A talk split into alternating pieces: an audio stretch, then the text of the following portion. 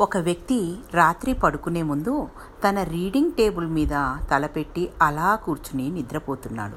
అప్పుడు అతని భార్య అతన్ని లేపి మంచం మీద పడుకోమని చెప్పాలని వచ్చింది. అప్పుడు ఆమె దృష్టి అతని చేతిలో పెన్నుపై అతని ముందు రైటింగ్ ప్యాడ్పై పడింది. దాని మీద ఏదో రాసి ఉంది. ఆమె తన భర్తను కదిలించకుండా ఆయన రాసిన దాన్ని చదవసాగింది నిశ్శబ్దంగా. నెగటివ్ ఆలోచనలు. గత ఏడాది నాకు సర్జరీ జరిగి గాల్ బ్లాడర్ తొలగించారు. మూడు నెలలు మంచం మీదే గడపాల్సి వచ్చింది. ఈ ఏడాదే నాకు అరవై ఏళ్ళు నిండి నాకెంతో ప్రియమైన ఉద్యోగం రిటైర్ అయ్యాను. నేను ముప్పై ఏళ్ళు ఈ కంపెనీలో రాత్రనక పగలనక కష్టపడి పనిచేసి కంపెనీ అభివృద్ధిలో పాలు పంచుకున్నాను. ఆ కంపెనీతో నాకెంతో అనుబంధం ఉంది. దానితో రుణం తీరిపోయింది. ఈ ఏడాదే మా నాన్నగారి మరణం నా జీవితంలో విషాదం నింపింది.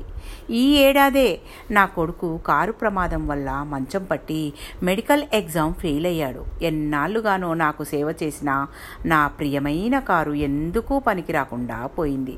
దేవుడా ఈ ఏడాదిలో ఎన్ని భయంకరమైన అనుభవాలు ఇచ్చావు? చివరి వరకు చదివిన ఆమె నిశ్శబ్దంగా ఆ రైటింగ్ ప్యాడ్ను తీసుకొని బయటకు నడిచింది.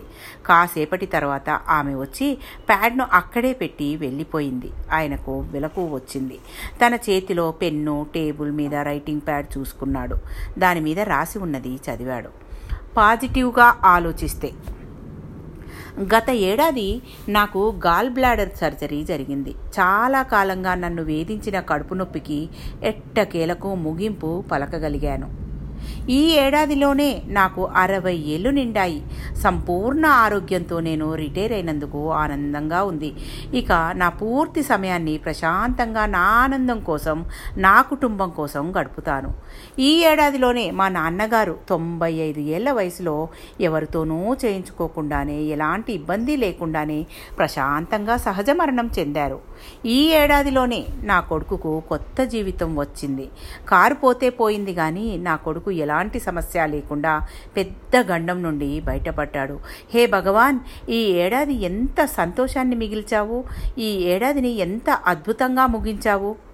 అంతా చదివిన ఆయన చుట్టూ ఓసారి చూశారు.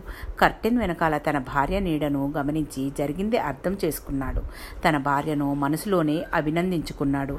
ఎంతో ప్రోత్సాహభరితంగా ఉన్న ఆ వాక్యాలు చదివిన ఆయన భగవంతునికి తన కృతజ్ఞతలు తెలుపుకుంటూ సంతృప్తిగా నిట్టూర్చాడు. మంచి చెడు అనేవి మన ఆలోచన సరళే. మన ఆలోచన సరళి సరిగా ఉంటే మనం చేసే ప్రతి పని సరైన దారిలో నడుస్తుంది. ఫలితం అనుకూలంగా ఉంటుంది. ఫలితం అనుకూలంగా ఉంటే మనసుకు హాయిగా అనిపిస్తుంది. అదే కదా ఆనందమయమైన జీవితం.